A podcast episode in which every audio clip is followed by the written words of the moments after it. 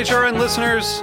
As we celebrate our 15th year, we are deepening our commitment to giving voice to the next generation of food systems storytellers, and we need your help. Our internship and fellowship programs help activate new possibilities for underrepresented and underestimated young people through experiential journalism, audio engineering, and production training. Through these unique programs, HRN helps food equity stewards build essential workforce readiness skills that expand their potential and foster economic mobility. Please consider supporting these critical programs. And with a minimum donation, you can be entered to win a dinner for two at an amazing restaurant in one of eight cities and tickets to a concert at a great venue in one of those cities. We have incredible partners across the country who have donated, as they also share our passion for helping to educate the next generation of food systems storytellers. Check out heritageradionetwork.org slash 15 to donate and enter to win today. That's heritageradionetwork.org slash 15 to donate and enter to win today. And make sure you donate before March 31st. Thank you. Today's program has been brought to you by Tekserve, New York's original and still the best Apple computer, iPod, and iPhone store and repair shop. For more information, visit tekserve.com. You're listening to Heritage Radio Network, broadcasting live from Bushwick, Brooklyn. If you like this program, visit heritageradionetwork.org for thousands more. We talk about food. We talk about music with musical dudes. Finger on the pulse, snacky tunes.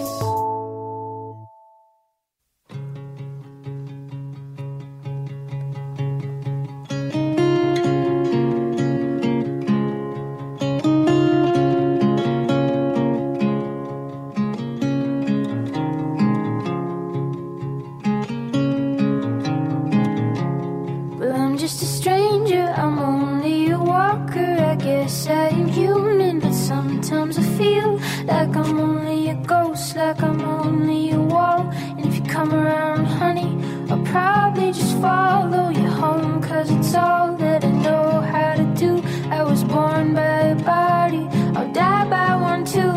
In places and nothing they ain't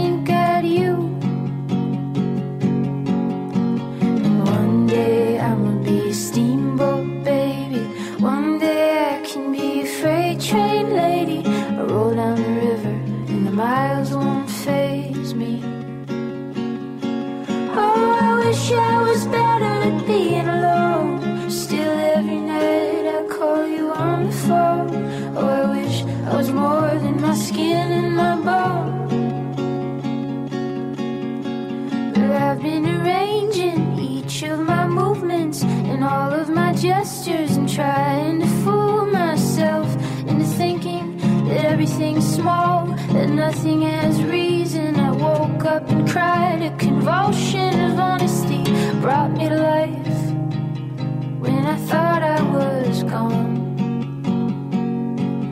But I can't put a lie in the mouth of a song.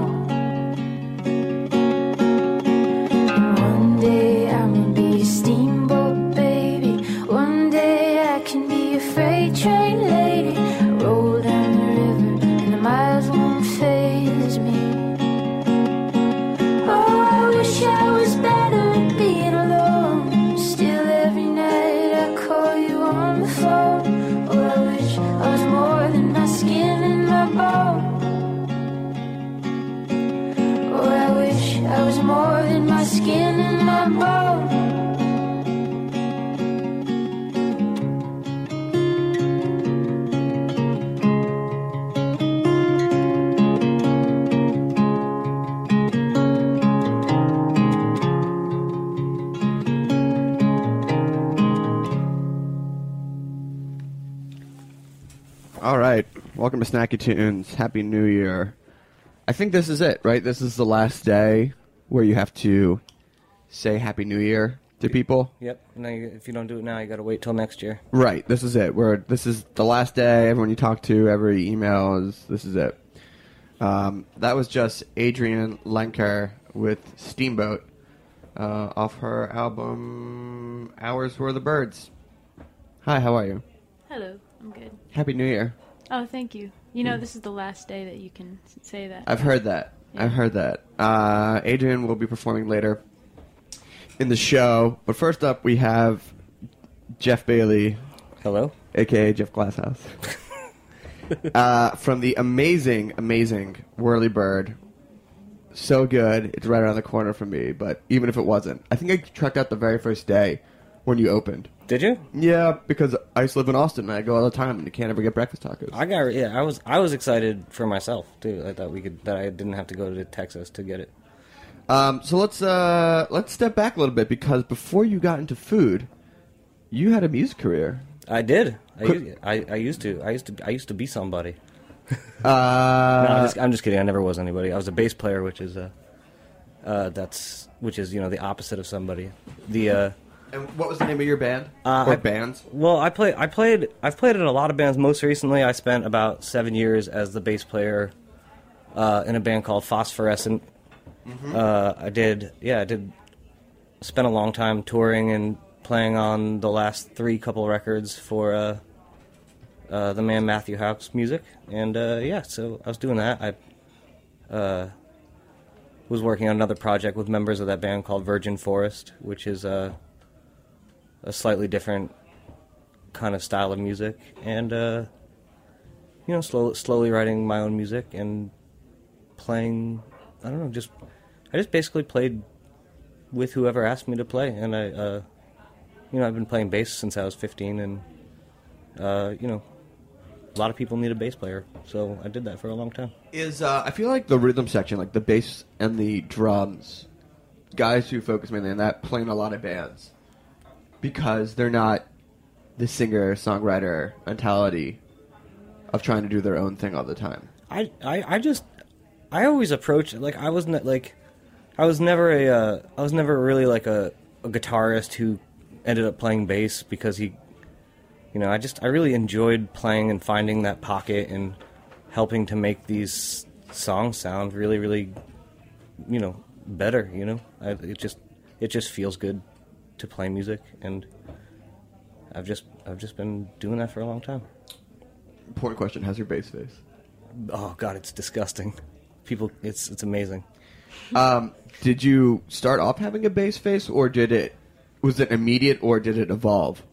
Uh, no, it's been the same one. It's been the same one the whole time. I can't. I can't even. Uh, You can't attempt unless you're you're. it has to. I have to be playing a bass. I have to be in the middle of something real special. You know what I mean? I have to be like like I gotta be you know deep in that pocket. You know what I mean? Do you feel it coming on, or do you? I don't even notice it. I don't even notice it. But if you look, if you look at pictures, you will see it's the same one. It's like a. It's like a. It's a very very subtle duck face, but it's it's. It's a thing of beauty. I mean, not many people can resist it. You know what I mean? That's what people mostly talk about when they, you know, when they when they uh, write. You know, when the, when the press writes about my soaring bass lines and stuff. You know, never happened. Oh my god.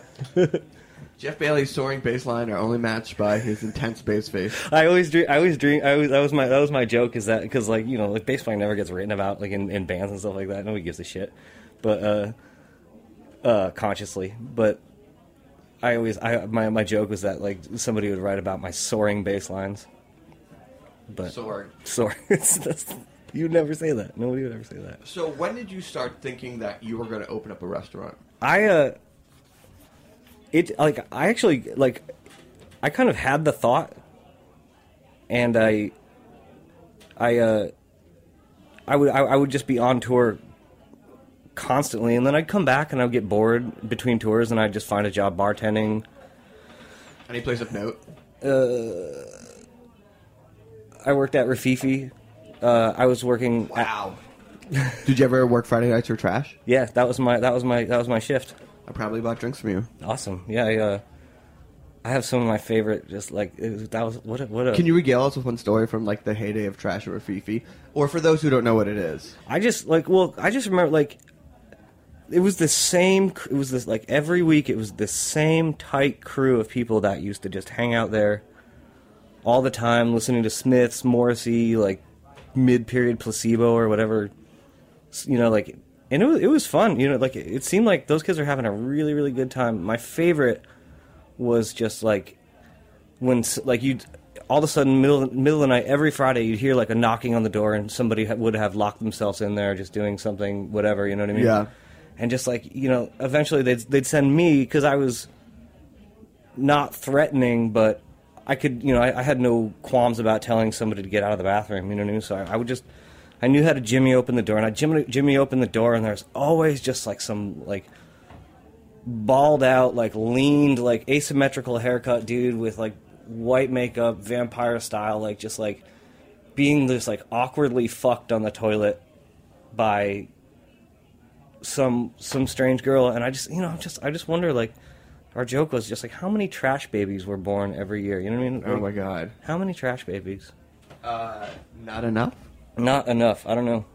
I wonder if they're all named like Morrissey. Uh, they're probably yeah. They're probably all named uh, Mar or Johnny Marr or uh, what else?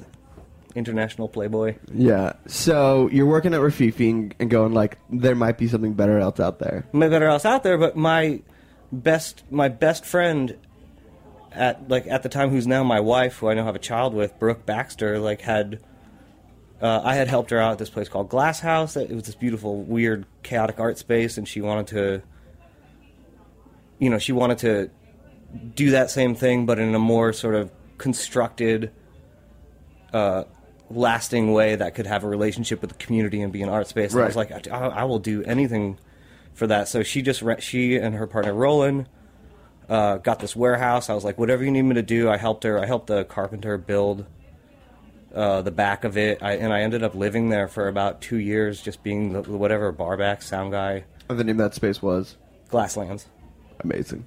and uh, which is actually where I met you. Yes, I was. I was a bartender there, and you used to do the finger on the pulse shows. Yes, we did. Give out Colt 45. Sponsored by Colt Forty Five. Yikes. I remember when Glassland opened. Yeah, It was crazy. I was like, what is this place where people are living in the back? I, I mean at the at the time I I, lo- I loved it. For me at that point in my life, I didn't care. I had a windowless place in the back of. No, it was great. I mean, it was. I felt like I had the biggest living room in Brooklyn. It was awesome. There we had shows from time to time. It was a real like. It really felt like an idyllic way to live in Brooklyn. Like if you're going to live in Brooklyn, just like just having the beautiful space where you could book shows and have things, you know, just whatever you wanted. That place was so flexible and wonderful, and and, and Brooke and Roland were just so. Uh, so driven in this amazing way to to to make that space and, and you know and in the beginning it was amazing they had uh, after school programs for kids and just you know they were they were really building A community center. yeah a community center that had shows and then you know and then and then she worked really really hard to, to legitimize that and I you know I was I was Now it's a legitimate space. now it's a legitimate space she's since moved on to Manhattan. she yep she opened the Manhattan and she sold the the she sold Glasslands to the Popgun guys who had been booking there forever. Amazing. They wanted like a whole office and stuff, and uh, her and Roland went to open up the Manhattan Inn, which is a beautiful cocktail Yeah. bar.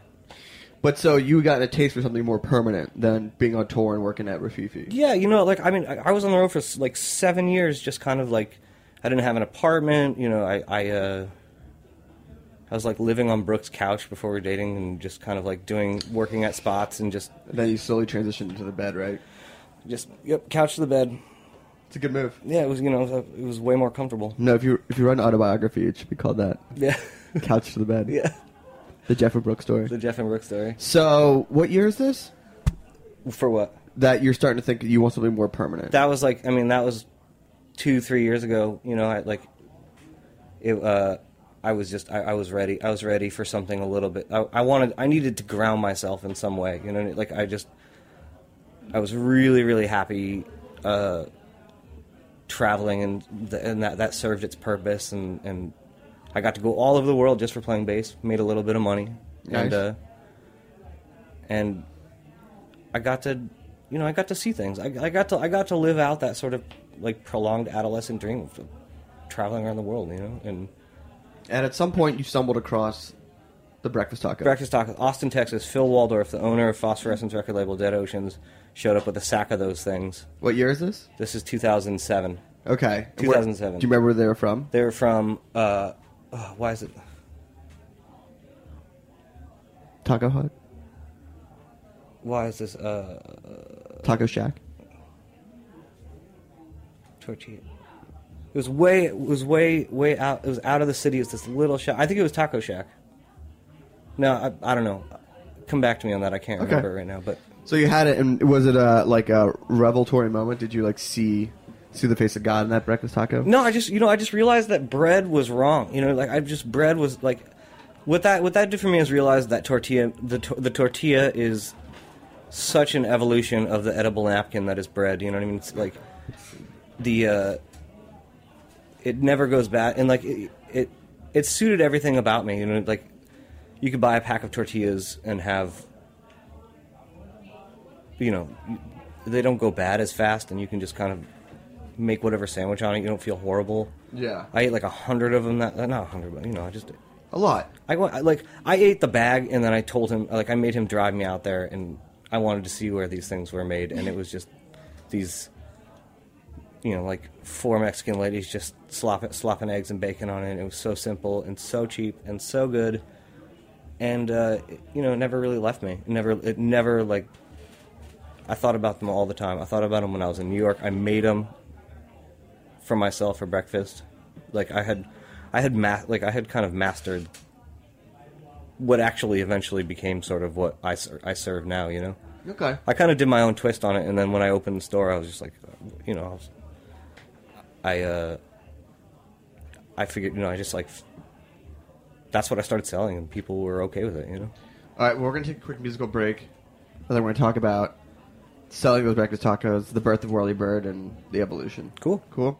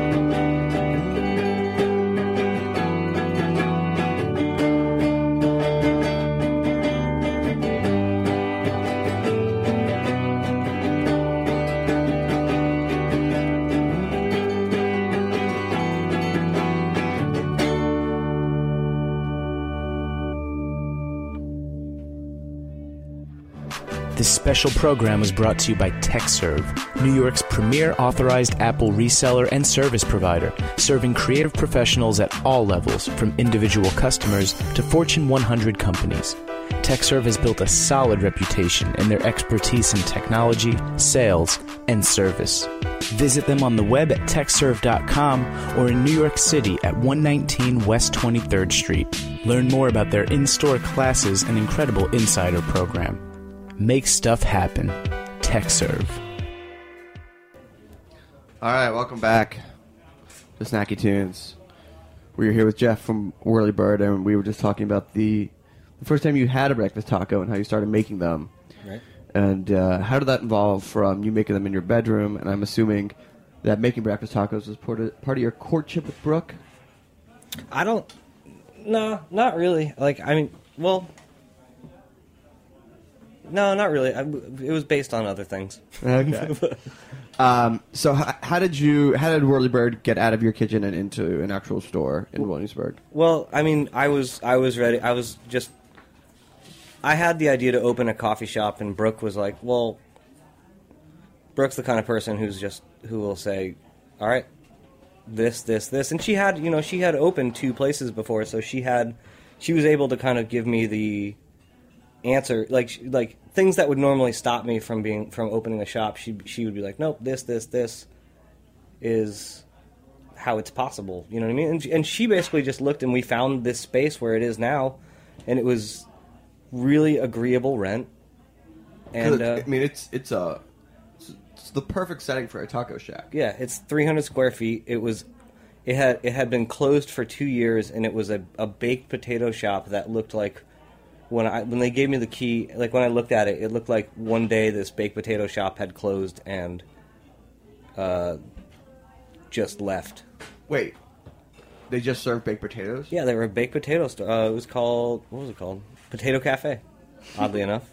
That is an interesting concept. I can see. I I remember when that was open, and I was like, and I walked by it a lot of times. I was like, that's a pretty novel concept, but like, I feel, you know, I mean, I don't want to talk too much about what their story was because I have no idea. All I know is that they left me three refrigerators, a decent menu board, and uh, a fridge full of beer, and a, a, like a a, a, a Two potatoes that grew into 18. Dude, I I mean, I you must have found some funky spuds in there. there, you know, oddly enough, like the, I mean, there it wasn't nothing was really that gross in there, but there was a like a like a Coca Cola fridge full of beer, which I used uh, constructively, uh, and they had a stack full of R. Kelly CDs on the, on the which which was sort of like the soundtrack to building the place, taking it apart and building it. That's amazing. Yeah. Were they bootlegs or like? No, no, actual CD. Like, it, it- like there was this just this spin. You know how like they, they have Yeah. CDRs and people like Yeah. that becomes people's CD holders. There was just like just pretty much the catalog from '97 to 2003 of radio R&B on there, and that was sort That of just seems so specific to be eating only loaded baked potatoes, listening to R. Kelly. the- I can't. Ima- I mean, I can imagine the party that that is. So, really. what year did you open? I opened December 3rd, 2011, two years ago. And to uh, well, congratulations. Thank you. And to pretty good reviews right out the gate. Dude, right out of the gate, um, I uh, I think that the idea, I think be, because of opening a like a coffee shop that had breakfast tacos, I, I knew you know it's one of those ideas you have. You're like, I know this is a good idea because it doesn't exist in any major way in New York, and I didn't want it like you know and. I wanted to open a coffee shop, but I like I really wanted to bring something new to the table, and that just it just it felt it felt right. And when I did, and I was and I was right because people got really excited about it, and I had like a bunch of great write ups in the beginning, and all my friends were excited. I was excited. Like people traveling from Texas, any band that had ever been to Texas Yeah. was pretty stoked about it, you know, and and not not only that, like I didn't, you know, I didn't really just ape an Austin, Texas taco. I sort of made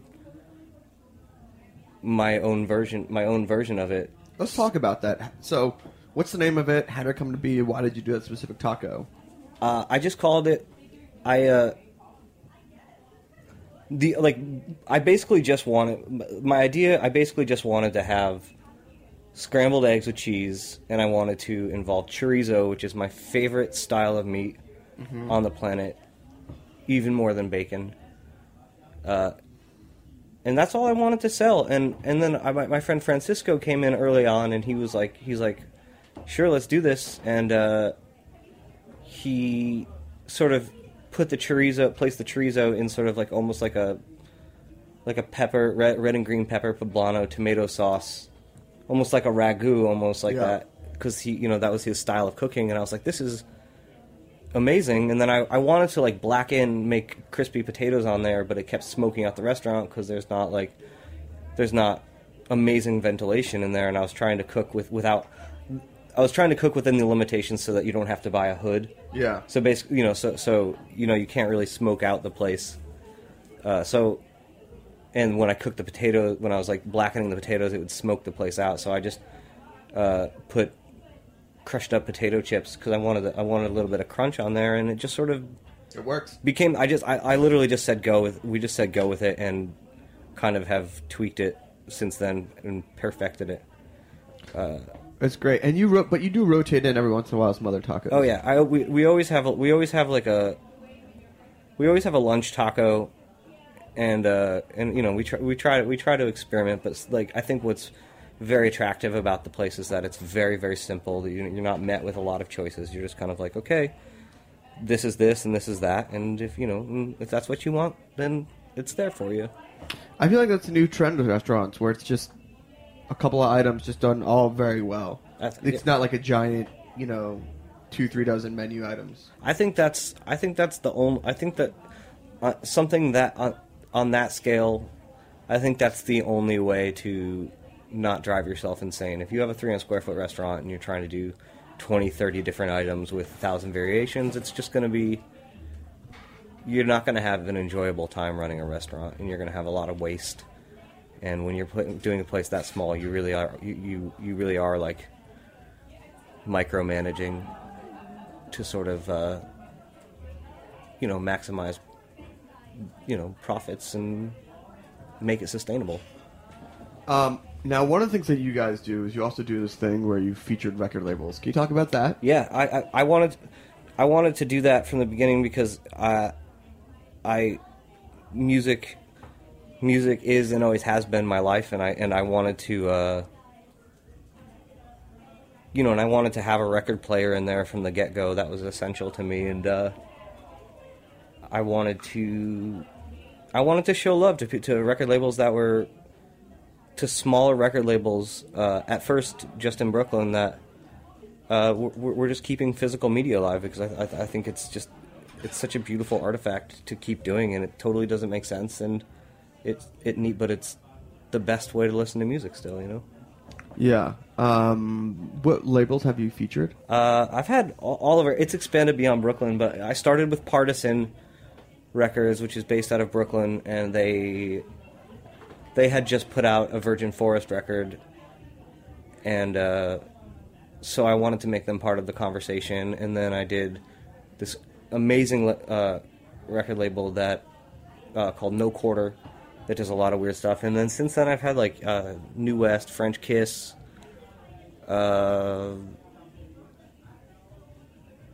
everything you know like every oh uh captured tracks and uh you know and then and then i don't know recently columbia legacy was just like would you pick 15 records from our catalog i was like yeah sure whatever you know Oh, i wanted to be like a i i I didn't want to be a snob but no.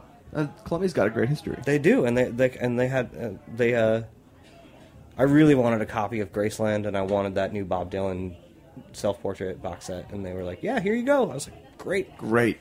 it's also you know i mean sel- you know selfishly it, it's a great way to get a bunch of free records every month to listen to and share with people and you know it makes the conversation mostly about music which is I mean, fifty-one percent of why we do the show is free pizza every week. yeah that's Maybe fifty-two. you got to make it worth it for yourself in this life you know So, uh, what's coming up for Whirlybird? Menu expansion. What's 2004 look like? 2000, 2014 i'm gonna start doing i want to start doing delivery uh, i just had a good experience with your office where you work where i just delivered i delivered 250 tacos so i They were delicious. Everyone thanks you. yeah it was a So I kind of want to just do. I want to just do via seamless. I just want to do like clumps of five or ten tacos, and you know, be able to deliver them to offices because it's you know, I, I think that it's really good for morale if you, you start your day with a breakfast taco. Oh my god, it's uh, better than morale. Yeah, it's, it's- like it, the day starts on the highest of notes. Yeah, I mean, you know, doesn't matter how bad your day gets. It started out all right, you know. Yeah, and uh, but before I forget, what coffee do you serve there? I I I spent seven years working working always at Oslo, and in my opinion, my humble opinion, it's still it's still the best coffee and most consistently well roasted coffee, and they they keep it simple, which I like. You know what I mean? They they roast a few different things, a few different profiles. You know, you don't you don't you don't you don't really have to talk about it like wine. It's just this really really good style of coffee that I really respect. You know, Amazing. Well, I want to thank you so much. no problem. Where can people go? Is there Instagram, Twitter, website? Uh, Wor- uh, Twitter and Instagram is WhirlybirdNY. Uh, I'm I'm extremely glib and clever on Twitter, and my you know my Instagram's just beautiful. There's I had a baby, so there's like baby pictures in there sometimes too. But what what nothing wrong with that. no, nothing wrong at all. It's a Um, good day for breakfast tacos. Yeah. Pretty good vibe here in the morning. hmm Okay. Yeah. Whirly's open because it's not our first rodeo. Amateurs. Okay. See what I'm saying? Pretty glib. Yeah. Pretty good. Pretty good. I mean, you know, it's, it's. I feel like I feel like I've lost. You know, I've lost some edge. I got to get it back. It's winter time. You know. Yeah. And uh, all right, well, cool. All right, well, I also want to thank you for letting Adrianne take off from work today Oh yeah, that's fine. to come and play after this. We're gonna do another musical break.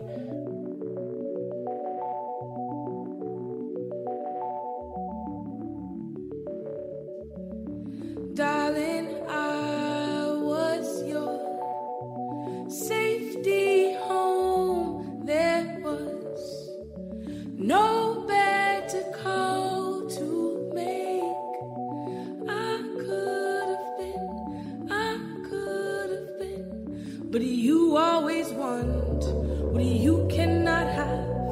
You push me away just to beg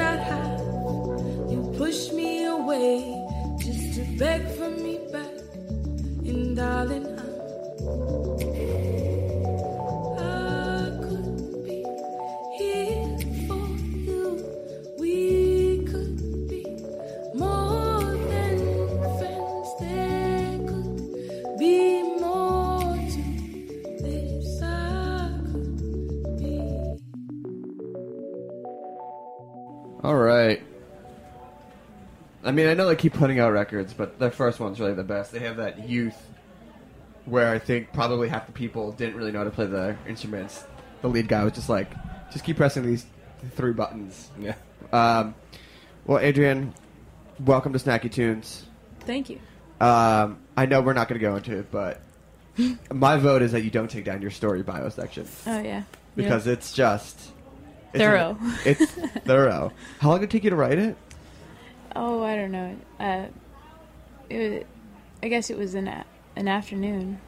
All right. All we really need to know is that you started playing as a child, and your father taught you how to play music. Mm-hmm. And there's been a long list of inspirations. Yes. Um, we'll sum it up like this: What from your childhood, teenage years, still resonates today with you as a musician and a performer? Well, I'm sure a lot, even just on a subconscious level, um, because I was taking in so much when I was a kid. Um, I mean, I started playing when I was six, and um, and had a lot of. I got to work with a lot of um, older musicians who had been doing it for a long time, and um, my experiences were. I, I just kind of look at it like my school. Like Yeah. that was that was school for me. Go, um, recording and, and recording. I recorded a couple records before I was 16, and that was amazing. I would never take that back. Um, and yeah, I learned a lot, and and a lot of it, I'm sure, is why I'm where I am now. Which is Mm, I guess I can't pinpoint it exactly, but even just, um, I guess just feeling comfortable having having such a, a long relationship with music and feeling um, like you know my guitar is like the closest thing to me. Um, I don't know. I may not feel that way if I had just started playing, but since I've been playing forever, um, I mean, for as long as I can remember, I it's um, I have a special relationship with it. how long have you had that guitar? This one I've had since I was 14. Wow, it's in good shape. Yeah, I try not to be too rough on it. Although lately, uh, recently, it took a tumble. Oh, what it the happened? it was the first time um, I was I was just getting I was just depositing a paycheck, and I stepped outside of the bank, and uh, I had it in a in a soft case, a travel case, and I knew when I was taking that case out, I knew that it wasn't very well padded, and I was a little bit worried about it, but I didn't have my case, and I was I was using a friend's case, and. Um, the strap came off and it just fell s- just ver- vertically just straight down on the bottom of the body. And the cracked the wood split the wood up the top up the face of the guitar and then up the back too. Yeah so um i just started crying so hard. Oh, it was awful. I thought it was yeah because i opened up the case i was like oh shit. And and i um yeah it was pretty it was a pretty intense moment i felt like my baby had just fallen but um but it looks good now. but now yeah actually yeah You got all fixed up. i got it fixed up Nice. got a good deal on it All right. Well, uh, do you want to play us a song on your fixed up guitar? sure Uh, what are you gonna play for us first? um this one's new it doesn't have a title yet All right.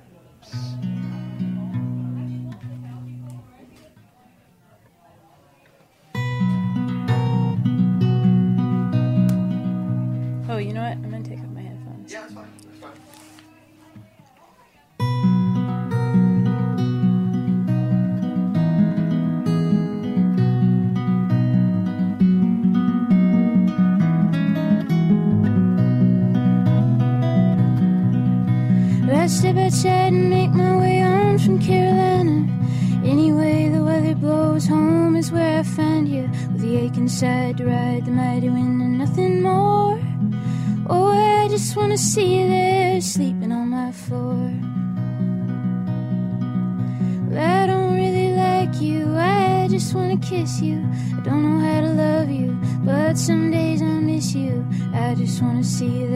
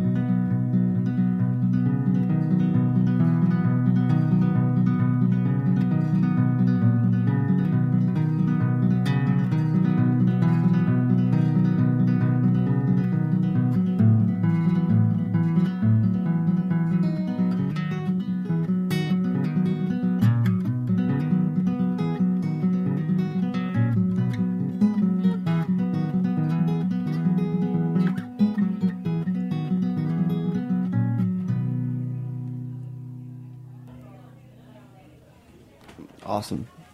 Really nice. Really Thanks. pretty. Thank you. Yeah. um, so let's talk about the album, which is, you are considering, despite having previous albums. This is your first album, Hours Were the Birds. Mm-hmm. Uh, love the title. Thank you. Where did that come from? Um, time flies. Time flies. Mm-hmm. Oh, nice. It's a pun. Kind of. I, love it even more. Yeah. Um, so talk to me about the uh, process of of putting out your first album, and you know when did you start writing songs for it, or is this uh, you know are these songs from your entire life that got put into your first album? Uh, these are songs that I've been working on for maybe, I guess the earliest one on there is from when I was about 18, seven or 17, which is Disappear. And- Okay. And then um, there's another track on there, Lighthouse, from when I was 18, and um, and then it's basically I just chose these songs from a bunch of songs that I've written over the last four years. Um, how do you feel about it? Like, is it like having your first child? It, yeah, it kind of. Well, I don't know, because I've never had a child, but I, I think, um, yeah, it's definitely vulnerable. Yeah, I guess that's more you know not in the birth way, but just like Yeah. putting something out there that you created and sort of you're protective about it, but it's got a life of its own. Yeah, Yeah. um, yeah, they're all really special to me, um, and it's always kind of it can be kind of scary putting something out there that's that close to you, but um, it's cool too to to finally just let them go and let other people hear them. Um, So when you were writing the album, we always like to ask, uh, what was the uh, food and drink situation in the studio and the inspiration of sustenance uh, from like, you know, a dietary point of view? What was I eating while I was recording it? Yeah, and drinking and You having know- in the studio. I, I, it's funny when I recorded these, I was alone the whole time. Really? I mean, no, it was me and then Rob Osterlin, the the recording engineer. okay. But um, but uh, I actually made this sandwich that sounds disgusting, but I still think about it. It's um, spread. I don't remember what kind it was. It's the antithesis of the tortilla. I'm sorry, Jeff. But um, it uh, yeah, it had bread and then miso on it. like miso paste? yes, Okay. it's gonna get really weird. Are you Oh, ready? yeah, I'm ready. Peanut butter, I'm with you so far. banana, uh, Still with, yeah. and avocado. Okay. That's where I might lose some people. Uh, oh man. It sounds just, really weird. Just sounds really mushy. Yeah, I it was, was gonna mushy, say, but I was it gonna was- say that's I gotta. I, I'm less weirded out by the flavors, more of like a texture thing. Yeah, there's- it's just Did you toast the bread? I think so. Yeah. Okay. all right. So there's some crunch there. Yeah. Is that gonna? Is, do you see that making it on the Whirlybird menu anytime soon? Uh, I, I mean, no. I mean, I'm, I'll put it this way: miso, peanut butter, banana. I just think that miso, miso's. Delish. I guess I don't know. I Miso mean, just adds a little bit of salt. Yeah. You know, you don't No, put no, no. tons of miso. No, I'm I'm with you on that. But banana and avocado, I will say that's weird. That's kind of odd. what do you like about that flavor combo? Well, I was thinking, I was wanting too many. I was craving too many things at once. Like I really. Have you ever had a smoothie with avocado in it? yeah. That can be really good. And I was kind of wanting that, but I also wanted a sandwich. Did you make this sandwich multiple times? No, I've Oh, only okay. ever made it the once, the one time. And how did you feel about it? Well, it stuck in my memory. Yeah, I, I don't think that's a flavor you would forget. Um, I I really enjoyed it, and I think I'll make it again someday. And I had it with a, I I had a beer with it, a stout. Okay. I was is really just, proud of that snack. I that's just a lot of food thickness. Yeah, well, I like thick food. Okay. Okay. I think I I think some of the some of the most beautiful music can be made when you're just on the verge, on the verge of throwing up. You know what I mean? That's, Yeah. That's when you can be truly honest with yourself and with others. I think this was towards the end of the day, and I was really tired. I felt empty. That that sounds like a very uh, tired made meal. Also, I didn't have that many groceries left. It was kind of just what was Yeah. left, and I put them all together. That also sounds like a end of the grocery. Yeah. So you know what? That was a that was a lie. I had my choice of so many different. Oh groceries. I just, man. just it wanted that It was first thing in the morning, and I had just got to the grocery store. um, do you remember uh, what song you were recording around that time? Um, after uh, I believe that was the um banana banana avocado miso song that I Uh, that's yeah, it's burning up the charts in Yeah. uh, the Philippines, I think. yeah. Um, Um, the, the dance that goes with it is also very amazing. yeah, it's nauseating. Um, I think I, you know, there's no way I can remember w- what songs I was working on that day, but I could play something from from around that time. Okay, let's hear a song from that time. What are you thinking? Uh, I'll play the title track of that album. Okay. Okay. So this is called Hours with the Birds.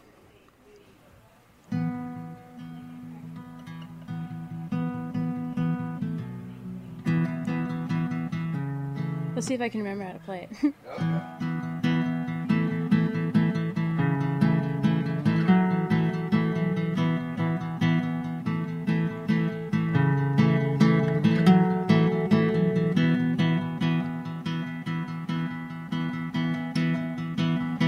I got something here, it's a chance. I'ma make my changes as I go in the city lights dance away the stars. I have metal cans of reasons why the seasons leave their scars. Am thin as cinnamon and tarnished like these metal cars that drive along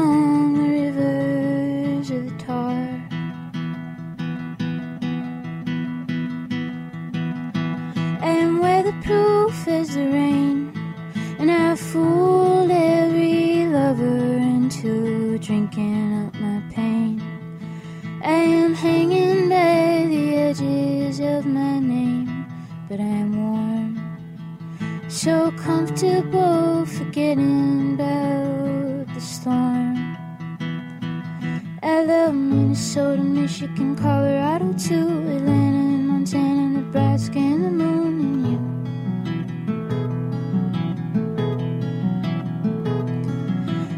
must have been a traveler inside of the womb. Never had a place with a living room. You said a house is a tomb.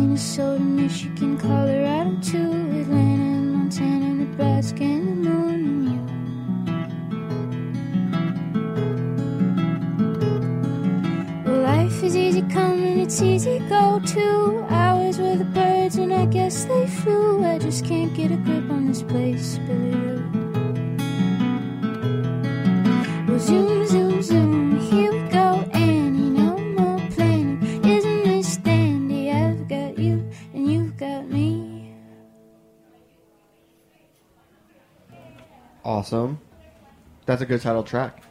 Thank you. When you write a title track, or when you name a song, or an album after a song, how does that process go? Do you write the song and then you're like, oh, I think this song represents the album, so I'm going to name the album after it, or, or what's the thought behind it? I really had no um, finding a name for the album was something that came kind of last, and it was after I had all the songs together, um, and I just I just felt like Hours with the Birds.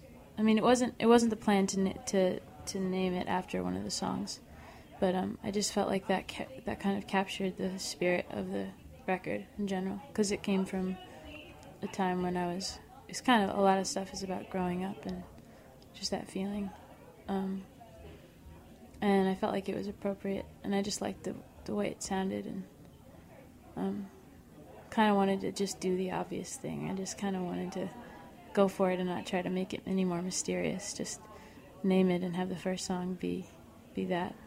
It's not necessarily the um, the peak of the album or anything, or um, I don't know. Yeah, it's just Just is, just is. yeah. I just liked it. Sometimes you just got to go after things that you like. Yeah, Yeah, no mystery. No mystery. Too much mystery. Too much mystery. There's too much mystery. Let's keep it simple. yeah. You know, I, I have to say that I s- I, feel sometimes in this era, in this area, there's sometimes like sh- things are shrouded in mystery or yeah. I feel like we're living in a post mystery world, and I think she's kind of leading the way, you know? yeah, It's post mystery. pomai Poma.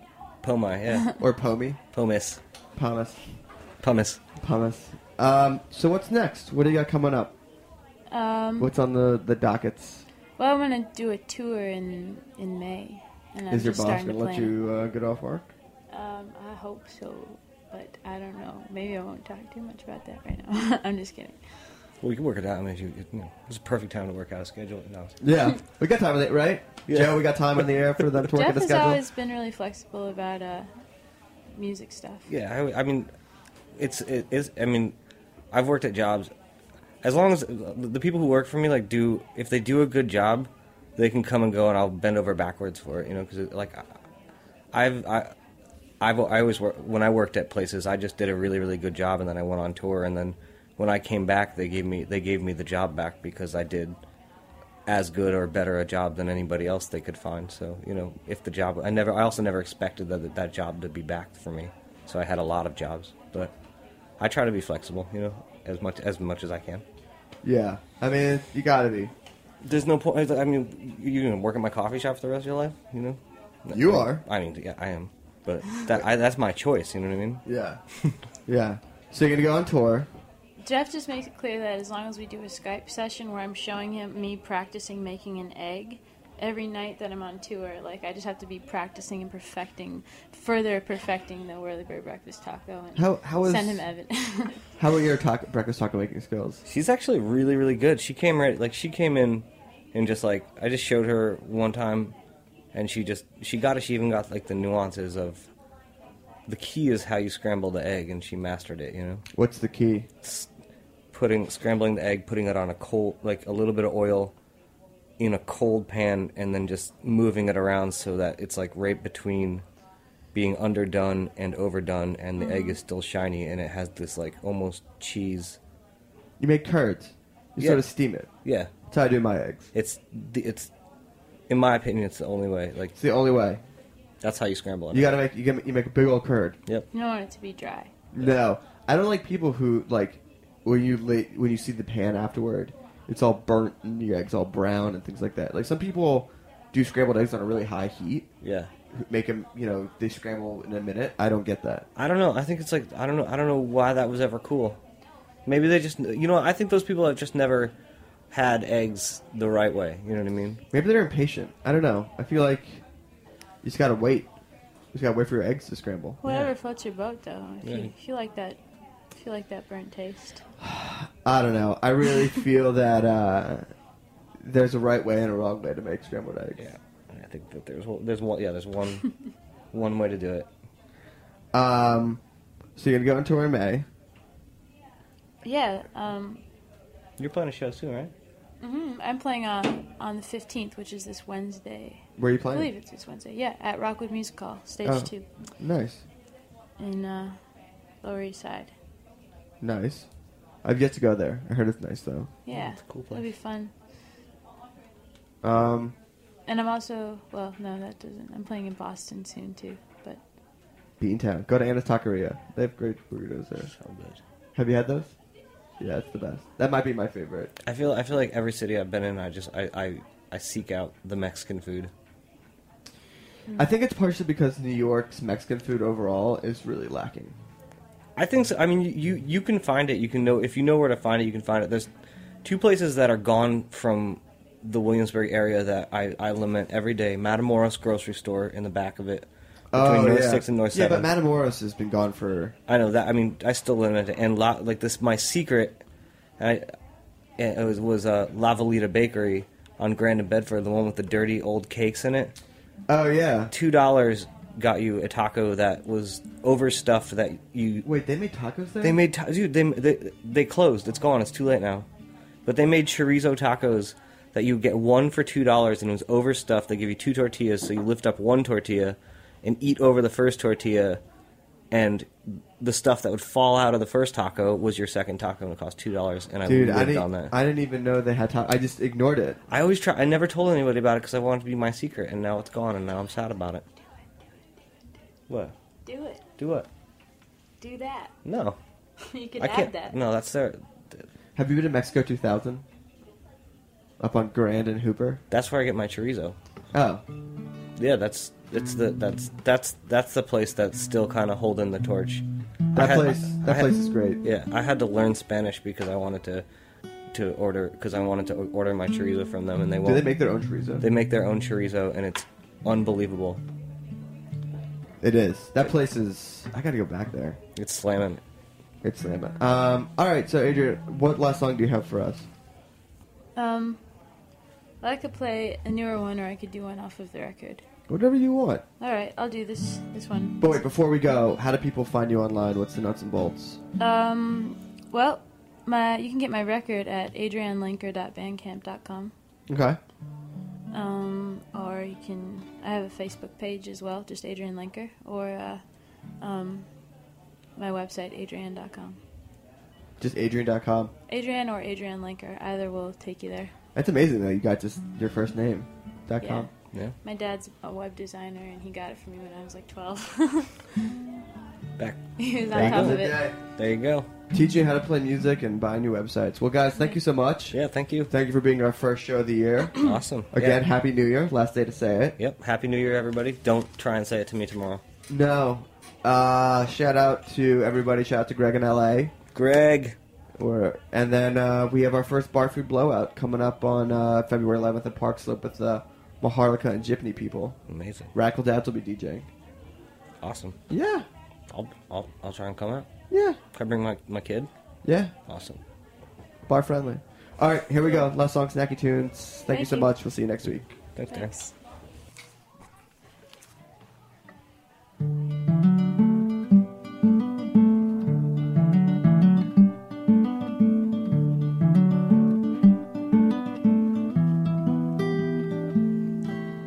New York City gripped me like a big old machine.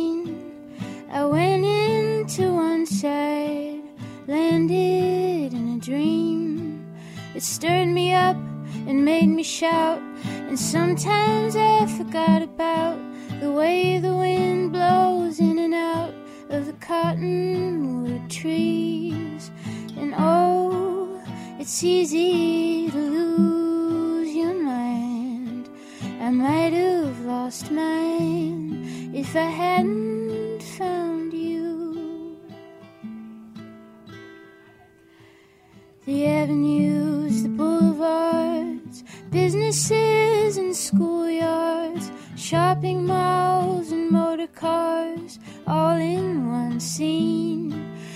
lowest lows and the highest highs, the meanest noise and the lullabies, the poison and the compromise, the unspoken scream. And oh, it's so hard to find your place. I never found mine if I hadn't seen your face. And you can be Buster Keaton, I'll be Blossom Dearie. We can see the world so clearly. You'll color the gray away. I will sing you songs all day. The decay will just turn to bloom as we look at the good old fashioned moon.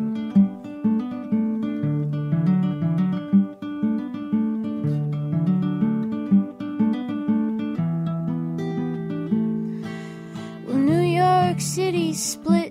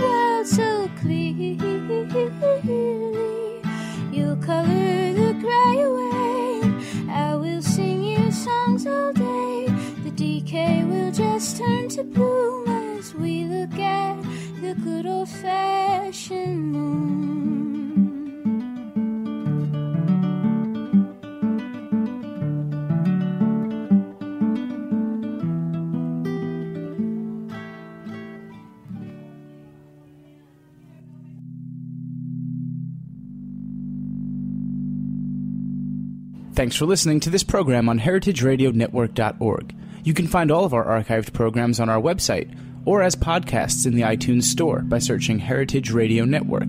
You can like us on Facebook and follow us on Twitter at heritage underscore radio.